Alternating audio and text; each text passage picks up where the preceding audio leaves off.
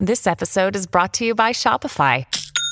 Forget the frustration of picking commerce platforms when you switch your business to Shopify, the global commerce platform that supercharges your selling wherever you sell. With Shopify, you'll harness the same intuitive features, trusted apps, and powerful analytics used by the world's leading brands. Sign up today for your $1 per month trial period at shopify.com slash tech, all lowercase. That's shopify.com slash tech.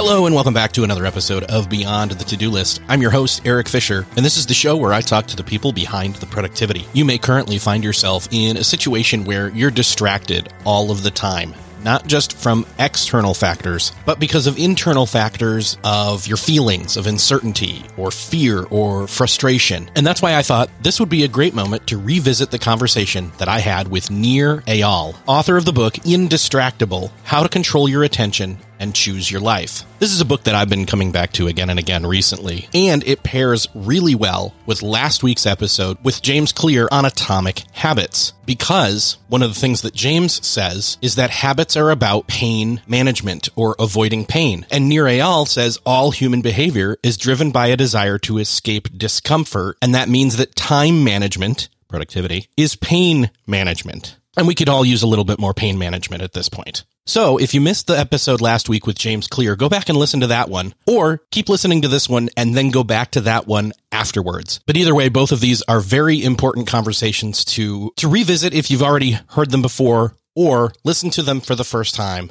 So I'll get out of the way and say, enjoy this conversation with Nir Eyal. Well, this week it is my privilege to welcome to the show Nir Eyal. Nir, welcome to the show. Thanks so much, Erik. It's great to be here. I talk to people about their new books all the time and I get lots of pitches. And so when someone writes a book that's all about just like not being distracted, I'm like, haven't we covered this enough already? And I am so glad that I am so wrong. This is the productivity book I honestly didn't know I needed, but you didn't start with this. This is your second book. Your first book really had to do with habits mm-hmm. and, you know, the way that products hook us, that they mm-hmm. form addictions where we can't not have those products because they form addictions into inserting themselves in our lives. And that's essentially a good thing from a business perspective, for sure. But as a consumer, you know, uh, I don't know. Anyways, uh, mm. but that's what the book Hooked was about. What was the idea of going from hooked over to indistractable? Yeah. Yeah. You know, it's interesting. So what you said in the very beginning of like, oh, do we do do we need this? It's all been covered, and and uh, so I read all those books, and I I found that they didn't work for me, and because all the books basically said the same thing. All the books out there basically said, technology is a problem. Technology is melting your brain. Go on a digital detox. Do a thirty day plan. Meditate, and you won't get distracted anymore. And I tried all of it. I got myself a flip phone from Alibaba. I uh, bought myself a 1990s word processor from eBay. And I said, okay, I did what the book said. No more technology, right? It's only the older type technology. I can't get constantly distracted with Facebook and Reddit and YouTube and all that stuff. Now I'm going to be super productive. And of course, that didn't happen because I'd sit down at my desk and I'd uh, I'd say, "Oh, you know, oh, there, you know, there's that book I've been meaning to read," or or or uh, let me just tidy up my desk real quick, or you know, I probably should take out the trash. And I'd constantly find distractions because I hadn't dealt with the root cause of the problem, and, and so that's really why I wrote this book. I mean, I wrote this book because I'm patient zero, right? I I wrote a book about distraction not because I I had the answers, but because I wanted to know the answers. So I spent the past five years trying out many of these productivity techniques and, and, and diving into the propaganda out there versus the truth around technology's role in all this. That in fact, even the way we, we talk about this stuff by calling technology addictive and saying it's hijacking your brain and, you know, all this what is really not based in science. However, it's a really good story that, that we love to tell ourselves that the technology is, is at fault. That's what's doing it to us. But in reality, this is just the latest version of a new medium uh, that has has uh, causes distraction today. But let, us be honest with each other here. If if Facebook shut down tomorrow, if Zuckerberg says, you know what, I'm sick of this. I'm, I'm closing down Facebook and Instagram and WhatsApp. I'm done. Do we really think people would stop getting distracted? Do we really think we'd start reading Shakespeare and Chaucer in our spare time? Of course not. People have always been distracted. And they always will be distracted unless they know why they get distracted. And so this is why I wrote this book because I don't think there's a knowledge gap, right? It used to be when information was scarce, you could say, well, I don't know what to do. I don't know how to lose weight. I don't know how to be more productive at work. I don't know how to have better relationships with my family and my friends. But today it's all out there. We know what to do. Who doesn't know that a chocolate cake is not as healthy as a salad? Who doesn't know that if you want to be more productive at work, you got to do the work, even the hard stuff? Who doesn't know that to build relationships with people, you need to be fully present with them? We all know this. Why don't we do it? right? It's more than just getting things done. We also want to know why do we fall off track? And so that's what Indistractable is really about. That's why I call it the skill of century, because if you can master this power, if you have the ability to become indistractable, think about how your life would change. If you did everything you said you would do, uh, that is, that's the skill I most wanted. And so that's why after reading all these books on the topic and none of these techniques working, I decided to research it for myself. I would have always thought the word distractible I would have went with undistractable, but you went with indistractable, which is probably more grammatically correct. But not only that, it has this invincibility, yeah, indistractable tone to it as well. You you nailed it. That's exactly right. So I wanted indistractable to sound like indestructible. Yes, and uh, th- th- that was important to me because this really, you know, if you think the world is distracting now, just wait a few years. you know, like it's only there are only going to become more potential distractions in the world as technology becomes more pervasive and persuasive. Uh, we are going to have an increasingly uh, challenging time. If if you are not the kind of person who understands how to control their attention and choose their life, you're going to be the, this other group of, of people who is going to have their life constantly manipulated by other forces, not just the technology we use. That's just one of many potential distractions, you know, by what your boss wants, by what your kid wants, by what your spouse wants, by what's going on in the news. I mean, all of these things are potential distractions. And so what I argue is there's nothing evil about this stuff, right? All the other books tell you technology is melting your brain and stop using Facebook and stop checking Reddit. And I think that's rubbish. That in fact, if you think about how we think about distraction, the first place to start is to understand what the word even means. And the best way to understand what distraction is, is to understand what it is not. The opposite of distraction is not focus. Most people think it's focus. It's not focus. The opposite of distraction is traction. Both words come from the same Latin root, trahere, which means to pull. And you'll notice both words end in the same six letter word, action, A-C-T-I-O-N. So traction is any action that pulls us towards what we want to do, things that we do with intent. And the time you plan to waste is not wasted time. If you plan to uh, go on Reddit or listen to a podcast or check YouTube videos or play a video game, great, do it. That's traction if that's what you've defined you want to do with your time. Now, the opposite of traction is distraction anything you do that pulls you away from what you really want to do, things that you didn't plan to do with intent. And what's fascinating about distraction is that it tricks us. So, you know, many times I would sit down at my desk and I'd say, okay, now I'm going to work on that big project I've been procrastinating on. Now I'm going to, you know, write that, that chapter or do that tax thing I had to do or that presentation or whatever the thing is I've been putting off. Right after I check that email, right? right after I do that quick Google search or right after I do the thing that feels worky, right? It feels like I need to do it. It's on my to-do list, but that's not the point. The point is if you do something, even if it feels worky, I call this pseudo work because what we tend to do are the easy or urgent tasks. And that comes at the cost of the harder tasks that are just as important, but perhaps less urgent. But if we don't get to work on them now, you know what happens. You procrastinate, procrastinate, and procrastinate, and you don't do the big important stuff that really moves your life forward. So checking email, even though it feels like a work task, if you're doing it when you plan to work on that big project is just as much of a pernicious distraction as playing a video game because it's not what you plan to do with your time. And so my goal, I'm not going to tell anybody how to live. If you want to play video games, if you want to watch YouTube videos, I don't care. What I want you to do is to live according to your values. I want you to do whatever it is that you say is important to you. That's what I want to help you get done. It sounds funny to say this. Not all things are bad. Technology, not bad. Like we're, we're driven to believe that technology, like you said, is the reason we're distracted, but we were distracted before technology. I know I was there. I was in my head. And if we're allowing distraction, it's because we want it. It's because y- y- we, we may say we don't want it, but it's because we allow it. We can always find another one. Right. And we need to acknowledge that there is hardwiring uh, that we have inherited from our evolutionary past that contributes to distraction, right? People have always been distracted. Socrates and Aristotle talked about it 2,500 years ago. They called it akrasia, the tendency for people to do things against their better interest. I mean, they, literally 2,500 years ago, people were saying, boy, isn't the world such a distracting place these days? so this has always been part of the human condition. And we need to, we need to take a step back to understand why do we do this? I mean, this is such a fascinating question. If we know what to do, why don't we do it? That is such an interesting question for me. And it's not, it's much, much bigger and deeper than just the, the technology that distracts us. And it turns out to answer this question of why do we do things against our better interest, we have to start with the real basic question of why do we do anything? And if you ask folks, what is the nature of human motivation? Why do we do what we do? most people, after a little bit of thought, will come up with some answer that sounds basically like carrots and sticks, right? That uh, everything we do is about the pursuit of pleasure and the avoidance of pain. This is called Freud's pleasure principle. Unfortunately, it's not true. That neurologically speaking, we don't do things for the pursuit of pleasure and the avoidance of pain, but in fact, from a neurological basis, it's pain all the way down. Everything you do is about a desire to escape discomfort, even the pursuit of pleasure. So when you want something, crave it, desire it, there's a reason we say love hurts because neurologically speaking, that's exactly what's going on. The brain gets us to act by making us feel something. That action will stop that bad feeling. So when you feel cold, that's not comfortable, you put on a jacket. If you go back inside, now you're hot, you take it off. If you are hungry, you feel hunger pangs, you eat.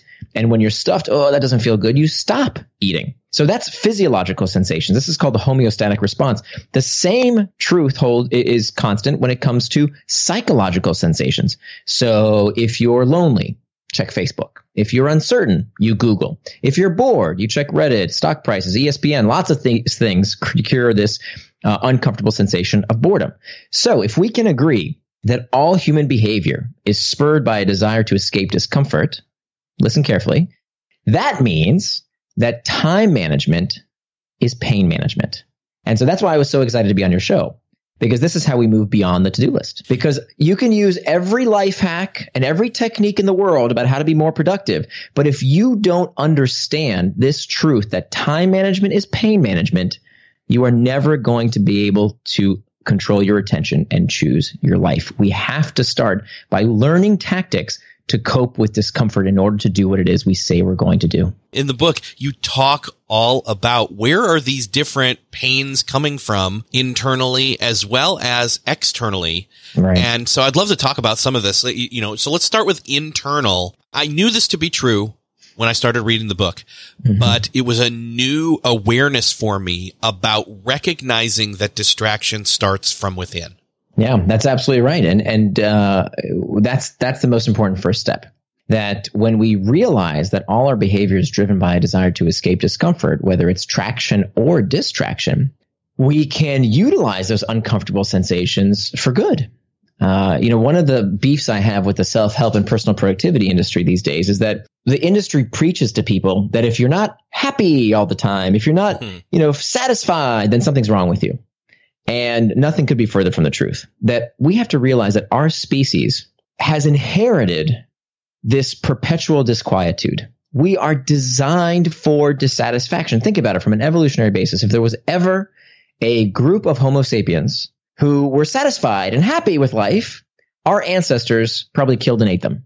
Okay. because satisfaction is not evolutionarily beneficial. And so what makes us strive for better, stronger, faster, what helps us create life-saving medicine to, to reach for the stars is dissatisfaction. Now, if we let it get the best of us, it can lead towards distraction. But if we can harness it, if we can utilize it, then it can be our greatest strength because it can move us towards traction. And so what we have to do is to become more aware of these uncomfortable emotional states and use these tactics that I describe in the book to move us towards traction by coping with the discomfort in a healthier manner or fixing the source of the problem. So that's that's our only two choices. And when we take those two paths, there's techniques we can follow. Uh, but that's really, in in summary, our fork in the road when it comes to these internal triggers. If we if we realize that time management is pain management, we have to figure out what's the source of the discomfort. Is it something I can fix in my life? Is it a toxic workplace culture? Is it a failing marriage? Is it financial troubles? That if that's the source of the problem, well, that has to be fixed first. But the fact is, you're never going to take away all your pain and discomfort. That's part of being a, a human being. And so the only other strategy we can use is how do we cope with that discomfort in a healthier manner? And there are three ways we can do that. We can reimagine the trigger, we can reimagine the task, and we can reimagine our temperament. But I don't want to talk too long. I'll let oh, you, you, you steer here. yeah. I, I mean, it, it's clear to me. I mean, again, this was the new piece to me that suddenly clicked in my brain was that the understanding of the pain Mm-hmm. equals the understanding of our internal triggers because again, basically knowing what the distractions are distracting you from right. is the key to understanding how to keep from being distracted. Right. That's exactly right. And that was and never then, something that i ever dealt with. Yeah. And, and most of us don't learn that. And in fact what we do, what most people do is they fall into one of two camps. I call them the blamers or the shamers. The blamers say, oh, it's the technology that did it to me. You see, it's hijacking my brain. You know, these products, they're built to be engaging. Well, duh. Do we want Netflix? hey, Netflix, can you please make boring shows that I don't want to watch? Um, hey, Facebook, make your product something that, that doesn't, that I don't want to use. Or, or Apple, can you make crappy devices that are, are not user friendly? That'd be great. Okay. No, that doesn't make any sense. This isn't a problem. This is progress. Of course, we want products to be easy to use, user friendly, fun to use. They're designed to be engaging. So we can't blame technology for being something we want to use. That's why they are built that way. And I know this from being an industry insider. I know all the psychological tricks that they use. And I can tell you from my first book, Hooked, How to Build Habit Forming Products, these techniques are good they're not that good. They're not mind control. They're not addicting all of us. Some people, little asterisks here, some people do get addicted. Just like some people get addicted to alcohol. We're not all alcoholics. Some people do become addicted, but the vast majority of us, this isn't an addiction. This is a distraction. Now, the other group of people who are not the blamers, we call them the shamers. The shamers, and this is the category I used to be in. The shamers, when they go off track, they tell themselves, Oh, you see, I'm so lazy. Why can't I get these things done? What's wrong with me? I must have an addictive personality. I must have a short attention span. And we beat ourselves up in this way that ironically, get this, sends us down this vicious loop of shame. And we know that shame leads to more of the internal triggers, more of the bad feelings that we seek to escape. Guess with what? More distraction. and so this is the this is the ridiculous cycle of procrastination I used to fall into of, you know, uh, having to do something, feeling an uncomfortable sensation of boredom, uncertainty, fatigue, stress, whatever it is, not doing it for a little while, like using a distraction to not do it, telling myself I'm a lazy screw up, and then that feels bad, so I do more of the distraction. And so the way you break this vicious cycle is to realize what's going on and that we shouldn't be blamers or shamers. That neither of those solutions are the right path, that these are behaviors. And guess what? Behaviors can change if we know how to change them. Still searching for a great candidate for your company? Don't search, just match with Indeed. Indeed is your matching and hiring platform with over 350 million global monthly visitors, according to Indeed data, and a matching engine that helps you find quality candidates fast. Ditch that busy work. Instead, use Indeed for scheduling, screening, and messaging so you can connect with candidates faster. I wish I had Indeed when I was in the hiring process in roles in the past because it is a slow, arduous headache of a process to find the right people, or at least it used to be, join more than 3.5 million businesses worldwide that use Indeed to find and hire great talent fast. In fact, in the minute I've been talking to you, 23 hires were made on Indeed, according to Indeed data worldwide. And listeners of this show will get a $75 sponsored job credit to get your jobs more visibility at Indeed.com slash to-do list. Just go to Indeed.com slash to-do list right now and support our show by saying you heard about Indeed on this podcast. Indeed.com slash to-do list. Terms and conditions apply. Need to hire? You need Indeed. When you need mealtime inspiration, it's worth shopping Kroger, where you'll find over 30,000 mouthwatering choices that excite your inner foodie. And no matter what tasty choice you make, you'll enjoy our everyday low prices, plus extra ways to save, like digital coupons worth over $600 each week. You can also save up to $1 off per gallon at the pump with fuel points. More savings and more inspiring flavors make shopping Kroger worth it every time. Kroger, fresh for everyone. Fuel restrictions apply. If you enjoy Beyond the To Do List, I invite you to check out Best Laid Plans. I'm Sarah Hart Unger, the host of Best Laid Plans, a podcast devoted to all things planning and planning adjacent. I talk about everything from paper planner reviews to deep dives into all things productivity, from keeping track of goals and tasks to fitting in your true priorities and reducing the stress around planning and organizing across different areas of life. I am a practicing physician and mother of three, so I have a lot going on in my own life and I'm intimately familiar with the time constraints that impact us all. And I love sharing my own productivity strategies and learning from others who have their own ideas to share.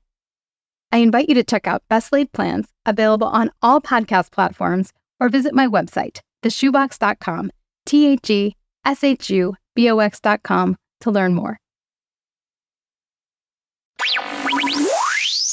So, how do we go about starting to change? You said reimagining the internal trigger mm-hmm. and then reimagining the task and reimagining your temperament. Right. Yeah, so those are the b- three big pillars of how we. So if we can't fix the source of the problem, right? We, I'm not. I, am not one of these. I love meditation. Meditation is wonderful, but I think some people go off the deep end with meditation. So I'm not criticizing meditation, but what some people say in terms of of, of meditation is basically that you know that's the only solution. I don't agree with that. I think if you can fix the problem, you definitely should. Okay, so put that in one category of it's not good enough just just to learn to cope. You also need to change the problems in your life that are causing you discomfort. If you can't right? If you still have these negative sensations, which you definitely will, we all feel boredom and stress, fatigue, uncertainty, loneliness. We all feel that stuff. What you want to do is to start by reimagining the trigger. And you want to look at that, at that trigger in a new way. Instead of dealing with that trigger with contempt, this is what most people do, certainly what I used to do, of beating yourself up, of telling yourself that somehow you're deficient, you want to explore that trigger with curiosity. And psychologists tell us that simply noting that sensation is the first step to gaining agency and control over it. That just writing it down empowers you. So uh, there I go. I'm reaching for my cell phone because this task is boring. Okay. I'm going to write down on a piece of paper. I, I, give people a distraction tracker at the back of my book where they can do this in the book itself, or they can print one out at indistractable.com. And by simply writing down that sensation, that's the first step. Then what you want to do, and there's many, many techniques I describe. One of my favorites is called the 10 minute rule. And you tell yourself you can give in to distraction, any distraction you want in 10 minutes because it turns out that that strict abstinence can actually backfire. This is called the white bear effect. Yes. So if I tell you don't think of a white bear, what are you going to think about? Nothing but a white bear. I already have it in my head. There you go, right? And so this is why abstinence is, is it can actually backfire, and we see this with smokers. You know, there's a lot of, uh, of, of research that shows that okay, nicotine is addictive, but it turns out that what's really even more addictive is this cycle of rumination that people go through when they tell themselves, "Don't smoke, don't smoke, don't smoke, don't smoke, don't smoke. Okay, okay, fine, I'll smoke. I can't resist it anymore. And it's kind of like when you pull a rubber band really tight and then you let go. The rubber band doesn't start from where you you start to pull it. No, no, no. It ricochets out and you know goes way far beyond. So when we tell ourselves don't don't don't don't don't don't, don't okay, fine. That relief of discomfort. Again, all human behavior is, is driven by a desire to escape discomfort. So the relief of discomfort of telling yourself don't actually feels good. And the brain begins to associate the way I feel good is by giving in. And so we don't we, we want to we don't want to go down that path. We don't want strict abstinence when it comes to distraction because when we give in, what we're telling our we're reinforcing that cycle. So here's what we want to do instead. I will tell my my phone, I'll say set a timer for 10 minutes when I'm when I feel myself about to get distracted. And I say, okay, I can give into that distraction. I can check email. I can go on Reddit. I can do whatever the thing that I want to do. I eat that piece of chocolate cake in 10 minutes. And in that 10 minutes, I have two choices. I can either get back to the task at hand or I have to feel that sensation with curiosity rather than contempt.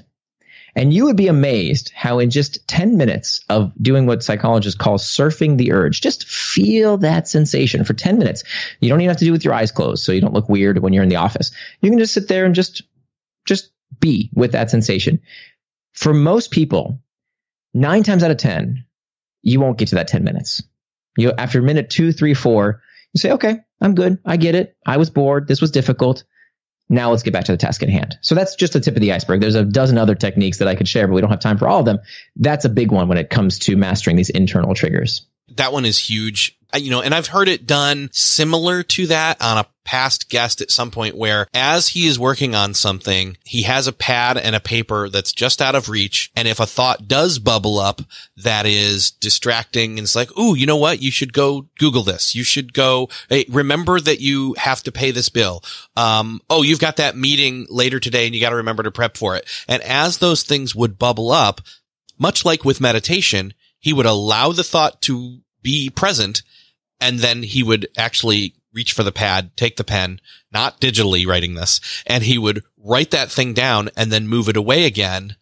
And it was as if it had been dealt with, or at least your mind was satisfied that you captured the thought and then let it go again. And this is a little bit, it's not the same thing, but it's a somewhat similar, uh, this is what it reminded me of. Yeah, absolutely. Absolutely. And it, it's, uh, it's a very, effective way to to deal with that potential distraction. It's amazing how, and this is a little bit like uh, like David Allen uh, preaches in terms of you know get it out of your head so it's not constantly ruminating and and and put it on paper. That's how you begin to gain agency over it. Of course, you know in, in getting things done, it's about the task. Uh, I argue that you can also use the same technique for the feeling, for the sensation that mm-hmm. you're trying to uh, to to not give into when it comes to distraction. Because again, you know we can use those those uncomfortable emotional states for good. So instead of telling yourself, well, what you don't tell what people who get distracted with the way I used to operate was as soon as I would feel something I didn't want to feel, boom, I would jump into whatever that thing that was that would relieve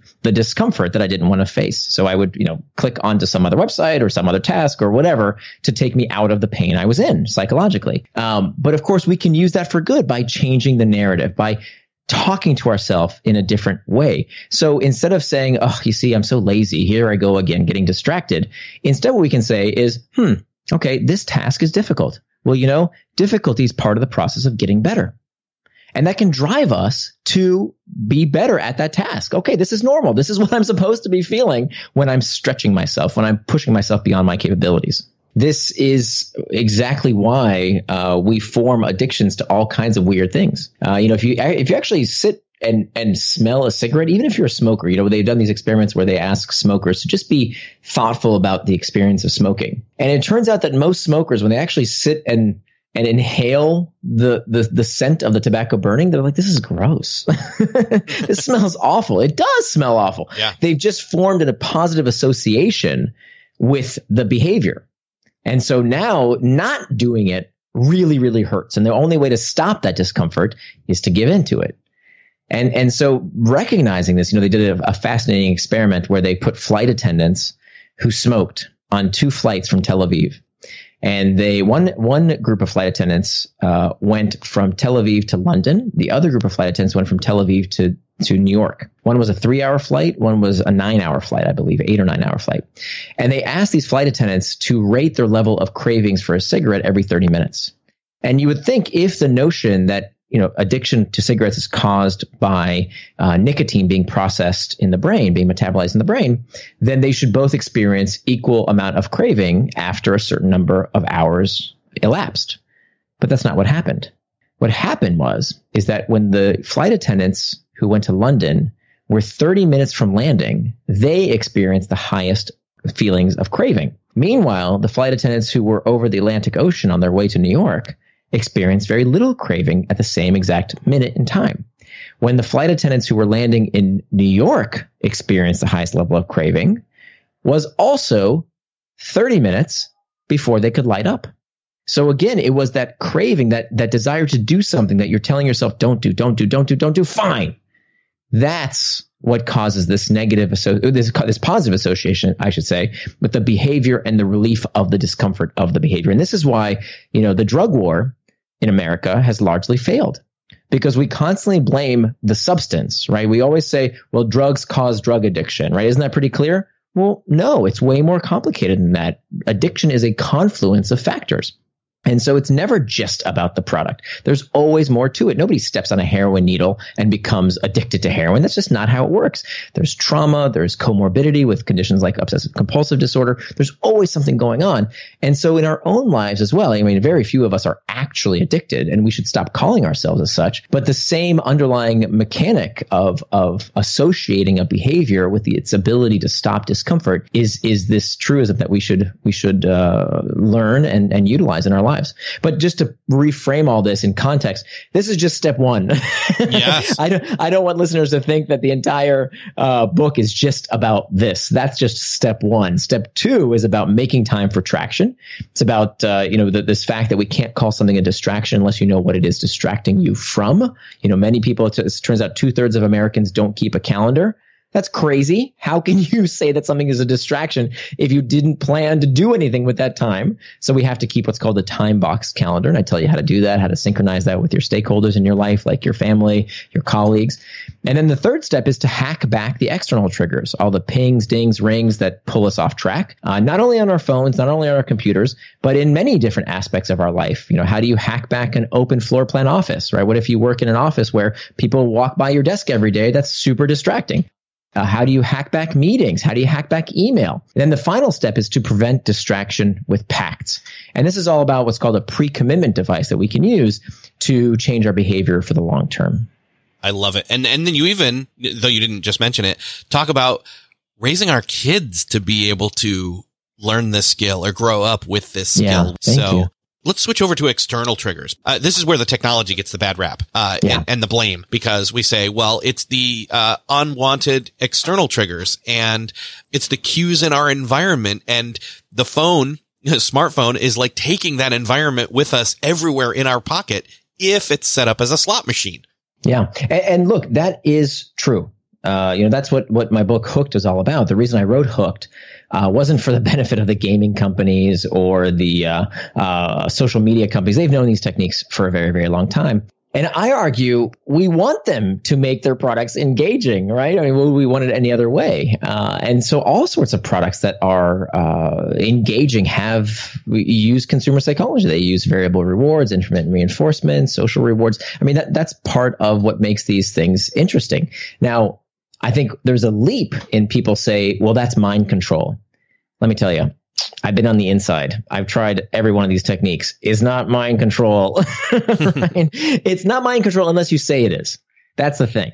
Uh, there, there are studies. That One of the chapters in the book is called "Reimagining Your Temperament," and temperament is all about this, uh, these, these traits of a person or an animal, right? That's what temperament means. And it turns out that we all carry around with us these beliefs about who we are and what we do. And w- w- it turns out many of us, uh, myself included, again, I'm patient zero here, uh, had many of these self-limiting beliefs. One of the most pernicious uh, in in the, the you know this piece of folk psychology that many people uh, believe is this idea that willpower is a limited resource. Oh, that I, limp- I love this. I I, oh, okay. I I need to pause you and say this has been something that has been said on this show before by multiple people. And I was so glad to hear you say that this isn't, this is like the, the Malcolm Gladwell 10,000 hour rule not being mm. a real thing, kind of a mm-hmm. revi- revision. So yes, uh, yes, absolutely. ego depletion is what it is, right? That's right. It, it's funny. I just met with uh, David Epstein, the guy who wrote Range. Fantastic book for those of you who who who want the debunking of Malcolm. It's not actually the debunking. It's it's the recategorization because yes, it, it's it's it's it, he does say that. To anyway, that's a whole nother show. yeah, he, but, he, Malcolm wasn't wrong. He just left yeah, some stuff out. That's all. That's right. We'll leave that's it right. at that. So and it turns out the same is true when it comes to this concept of ego depletion. We've all heard it, right? That that you run out of willpower uh, like gas in a gas tank. And this used to happen to me every day. I'd, you know, I didn't know it was called ego depletion at the time, but I'd come home from work and I was feeling spent. Note that word, spent, right? Like gas in a gas tank, none left.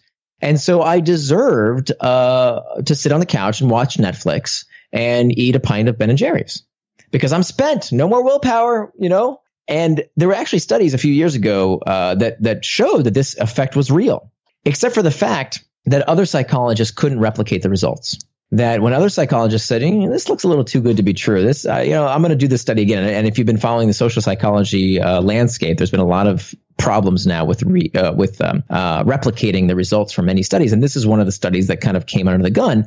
And it turned out that ego depletion does not exist. It is not a real thing. You do not run out of willpower like gas in a gas tank, except certain people.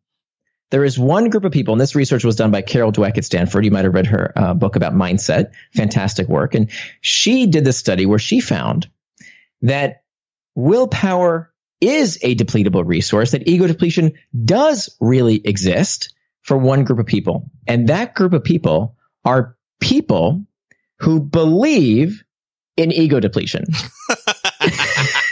I love it.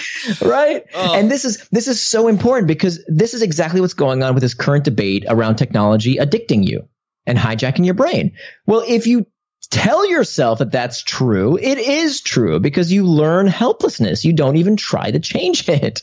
And so that's what I'm on this crusade to fix. I want to empower people to understand that there is so much more you can do about distraction than you may even know this dovetailed right into what I was talking about with the not eating at night thing. And what I realized was happening after the fact. Like I wasn't wandering into the kitchen. I wasn't thinking about it at all. And it was, and again, it's that late at night thing. Like my willpower was quote depleted for the day. I was going to have the least amount of control then. And I just flipped the script and made it a positive thing that once or twice, like it came up and I was like, Oh, you know, I feel a little hungry. And I was like, yeah, but I am, uh, but I'm fasting is what I would say mm. to myself in my mm-hmm. head. And suddenly that was a positive thing, not a negative thing. And I wasn't depriving myself. And then I noticed like I actually, like we'd had ice cream in the refrigerator for two plus weeks, haven't touched it once. Nice. In nice. the evening. Like, well, so what, at all in the day. Fascinating either, about that. Yeah. You've used a technique and you, you've read this in the book as well. The fourth tactics, remember we talked about uh, making time for, or, sorry, mastering internal triggers, making time for traction, hacking back the external triggers. The fourth technique is about making a pre-commitment, preventing distraction with pacts. And so what you've done by yes. saying, no, I'm fasting right now, you are entering into a contract with yourself and we can use these pre-commitments uh, to help us stay on track. It's, it's a wonderful technique. It's ancient technique. Uh, uh Ulysses in the Odyssey does this uh, in this story that's 2,500 years old. Uh, and so it's a very effective technique. The one warning I will say is that, you know, what I discovered is if you do that technique first, if you make a pact with yourself where there's some kind of punishment or uh, effort or some kind of contract you make with yourself, it's a very effective technique. In fact, it's, it's been known to be the most effective smoking cessation technique ever studied. However, it can backfire it can backfire if you don't do the other things first. For example, if you don't remove the external triggers, if you have ice cream staring at you right in your face, uh, it's really hard to not eat it, right? Uh, so, so it, you know, you have to do the other things first, particularly when it comes to those negative internal triggers, right? Eventually, if in this process, like it's great that you're doing it, uh, with with the fasting. It's fantastic, but you also you know you also are doing it in conjunction with other techniques. You have a way to cool down when you're tempted to to uh, eat ice cream when you didn't want to, right? You you're dealing with those internal triggers in other ways, so you have to do those first. Uh, and and so that's that's just a disclaimer. I want to make sure everybody's aware of yes. that. Don't jump straight into those. Uh, and, and again, this is one of those things where uh, those external triggers, hacking those, you know, this is one of the, you, I mean, we've all heard this before. We've heard the, the whole, all right, if you're going to avoid eating all this junk food, you're going to just literally need to open up a giant garbage bag and go through and just start chucking it all and removing it. And that's, that's extent, that's, that's the, uh, throwing the baby out with the bathwater thing, uh, mm-hmm. that we, again, are blaming technology for all distractions. Yeah. Yeah. I mean, I, there, there is, so here's the thing one of the mottos in the book that I'm most proud of, because I have a marketing background. So I don't know how to say this, you know, politely, but I'm proud of this particular motto. So I'll just say it that way is the antidote to impulsiveness is forethought. The antidote to impulsiveness is forethought. So if the chocolate cake or the ice cream is on its way to your mouth on the spoon, too late. You're, you know, that's, that's not the time to seek willpower, right? Like you have to plan ahead. Okay. So we do have to take steps to make sure that we don't get distracted when the time comes. And it doesn't matter what algorithm Facebook has or, or how persuasive technology is. Fundamentally, we can take these steps in conjunction. You have to use these techniques together to make sure that we don't do something we'll later regret. Let's talk about some of the most obvious ways that we can do some of this hacking back with these external triggers. Yeah. So external triggers, this is probably the easiest uh, of the four steps. This is almost, I don't want to call it kindergarten, but it kind of is. even though, even though people think that the technology is the problem, it's the easiest to take care of. So, you know, in the chapter, so there's eight different environments that I, I help people hack back. Uh, you know, so one of them is your phone, your computer, meetings, group chat, open floor plan office. I walk through all these steps. Some of the easiest things you can do. It turns out, you know, two thirds of people with a smartphone in the United States of America two thirds never change their notification settings. Like, really? You know, I couldn't believe that stat. When I, we're calling technology addictive when you haven't taken 10 minutes to turn off all those notifications that distract you when you're with your kids or when you're in a business meeting. Come on. This is, that's not hard stuff. So I don't like to dwell too much on that because I, I put it in the book. It takes up two pages. Yes. Uh, but I, you know, for folks who maybe don't do this, apparently there's two thirds of Americans who don't do it come on, that, has got to be the first step, right? There's no reason that you're going to let these these apps ping and ding you all day long when you're doing something else. So what we want to do is we want to re- remove the ones that don't serve us from our phone. We want to rearrange our phone so that so that we're not constantly staring at all these distracting apps, right? So our home screen is is sacred space. We should remove those external triggers from that space. There's lots of tips and tricks on how to do all this stuff. Uh, some of them you will, I'm sure you will have heard one or two. A lot of them will be new to you. Uh, but I think what's less obvious to folks is how our environment can be such a sh- source of distraction. So one of the things I put in the book is this uh, screen sign. And this screen sign is something that that that I found, you know, a lot of folks uh, throughout their day when you track how many times a day they become distracted, many people, particularly people who work in open floor plan uh, environments, get distracted just by their colleagues. And so there's this screen sign in the book that you tear out it's made out of cardstock, so it's you know it's more rigid paper. You tear it out of the book, you fold it into thirds, and you put it on your computer monitor. And it tells your colleagues, "I'm indistractable at the moment. Please come back later." And that that's a great way not only to to signal to your colleagues that you're doing focused work, but also initiates this culture in the office that begins to change how people think about bothering each other all day long. And you say, oh, well, I'll, I'll, use headphones. Isn't that, you know, when I use headphones, people know to leave me alone. That might be true, but it, it comes with the baggage that people think you're, you're watching YouTube videos. So, so people don't know what you're doing with those headphones. So it's much better, uh, to, to put this screen sign that tells people I'm indistractable at the moment. Please come back later. I've tried to use that before and even, you know, here working in my home office, uh, they can clearly see I have the headphones on. I am doing something, but it's a matter of if I'm interacting with somebody or interacting with something that I need to focus on. They yeah. don't know. They, they don't, don't take it that seriously. So, interesting. So you work from home. Do, do you, I don't know if you have kids. Do you have kids? I do. Okay, so this is a problem with kids. Uh, I also work work from home, and the the the screen sign didn't work because my little girl uh, was not perceptive enough to see my computer monitor that had the screen sign. So what do you do? My wife went on Amazon, and there's a picture of her in the book wearing this. She went on Amazon and she found this five dollar wreath crown Okay, it's ridiculous, and it's supposed it's ridiculous by design. You would not use this in an office. You would only use this at home, where mm-hmm. where it's you know to prevent your kids or your spouse from distracting you. And it has a battery in it that lights up you know, with bright colors when, uh, w- when, when she turns it on. And we call this the concentration crown.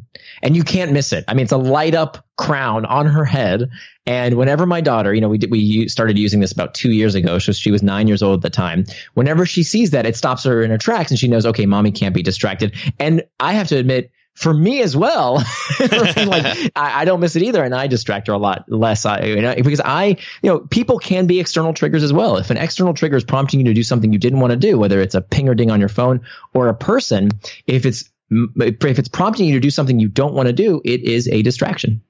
Other than like the obvious visual cue for people outside of yourselves, those that because people can be external triggers. Uh, what else like quick win wise can we stick in here? Sure. For which which one? The mastering internal triggers, make time for traction, hack back external triggers, or prevent distraction with pacts? Uh, that's a great question. I mean, we, we have covered it all in in different in varying degrees. We've covered we've so, covered. The, I, I, want folks to realize those are the four strategies. Yes. Okay. Tactics are what you do. Strategies are why you do it. Mm-hmm. So the book is heavy on tactics and strategy, but the tactics will change. You're going to customize and come up with your own tactics. I've already, you know, the book's only been out a few a few days now, and I'm already getting people say, "Oh, you know, I adopted your your strategy, and here's a little bit of a different tactic I'm using." That's fantastic. The most important part isn't the tactics. The most important part is the strategy that now you can look at this picture. There's a visual model of these four steps, traction, distraction, internal, external triggers. And now you can, for the first time say, ah, now I know why I get distracted and I can do something about it. You know, there's that quote that insanity is defined as doing the same thing over and over again and expecting different results. This is what my life was like. Every day, half my to-do list got recycled to the next day and the next day and the next day because I kept getting distracted by doing other stuff. Well, now I can look at that and say, ah, now I know why I got distracted and I don't keep getting distracted by the same stupid thing every day. Yes. And actually, I think this is actually a really good place to stop uh, after this thought, which is this. I said this in pre-recording that there are a handful of productivity books that when people ask me for what's the best one they should start with or, or and I ask them, I kind of ask more questions about, you know, what are you dealing with? Where are you at? This book has moved into that uh, very small group. And here's why. Because when I was done with uh, examining the strategy, I had the exact same reaction. And I told you this was I went through the book now. I need to go back through the book again mm. and uh, work on uh, not the strategy, but the tactics that are personal for me. Yeah. And that's why you make sure if you, if you do get the book, you can go to, for those listening, I know you already have it, but uh, for those listening, you can go to indistractable.com and there's a, a complimentary 80 page workbook. I couldn't put it in the book because I'll be honest with you, the book was already 250 pages and to add another 80 pages for a book about distraction my wife was like nobody's going to read a book that long about distraction so, so there's actually a, a, a, totally free workbook at indistractable.com uh, that helps you down this path where you can actually, you know, uh, th- uh, introspect on some of these techniques and apply them in your own life as well. Yes, yes, I grabbed that as well, and so I'll link up to that uh, in the show notes if people, you know, are too busy as they're uh, distra- being distracted from listening to this podcast uh, to, or don't want to be distracted from listening to the podcast and finish it out by going over to a browser to grab it. But you can find it there later, and Nir this is awesome. I, I, mean, I seriously think this book will be again me coming up with my own personal tactics as well as uh, anybody listening that does the same. They grasp the strategy, they come up with their tactics and become indestructible. I almost said indestructible, but that's the point, right? that's Indis- the point. indistractable. Uh, great, great job. I, I don't Thank often, so I never say that actually. I never say great job to anybody about their book, but I want to say great job. This is really going to be a line in the sand for me. I really appreciate it. That means so much to me. You know, I spent five years on it and I really want to make sure that the advice was not only useful and practical, but also research backed. So everything in the book is backed by peer reviewed studies and uh, it works. Fundamentally, it, it works. Well, again, Indistractable is the name of the book it's been great talking with you, and uh, hopefully we can do it again soon. Absolutely. Thank you so much. It's been a pleasure, Erik. Well, that's another podcast crossed off your podcast listening to do list. I hope that you enjoyed this conversation with Nir Eyal. I hope that you're on your way to becoming indistractable. That's my goal, at least as well. And if you have productivity concerns, I'd love for you to hit me up on Twitter at twitter.com slash Erik with a K, the letter J, F I S H E R. If you enjoyed this conversation with Nir Eyal, I'd love for you to do me the favor of sharing it either with a few close friends or someone in particular that you thought of when you heard this, just hit the share button on that podcast player app of choice you're listening to this in, or you can find the show notes over at beyondthetodolist.com. And if you want to take it one step further, you can leave a rating or a review wherever you do those. If you do those, it's greatly appreciated. Thanks again for sharing. Thanks for listening, and I'll see you next episode.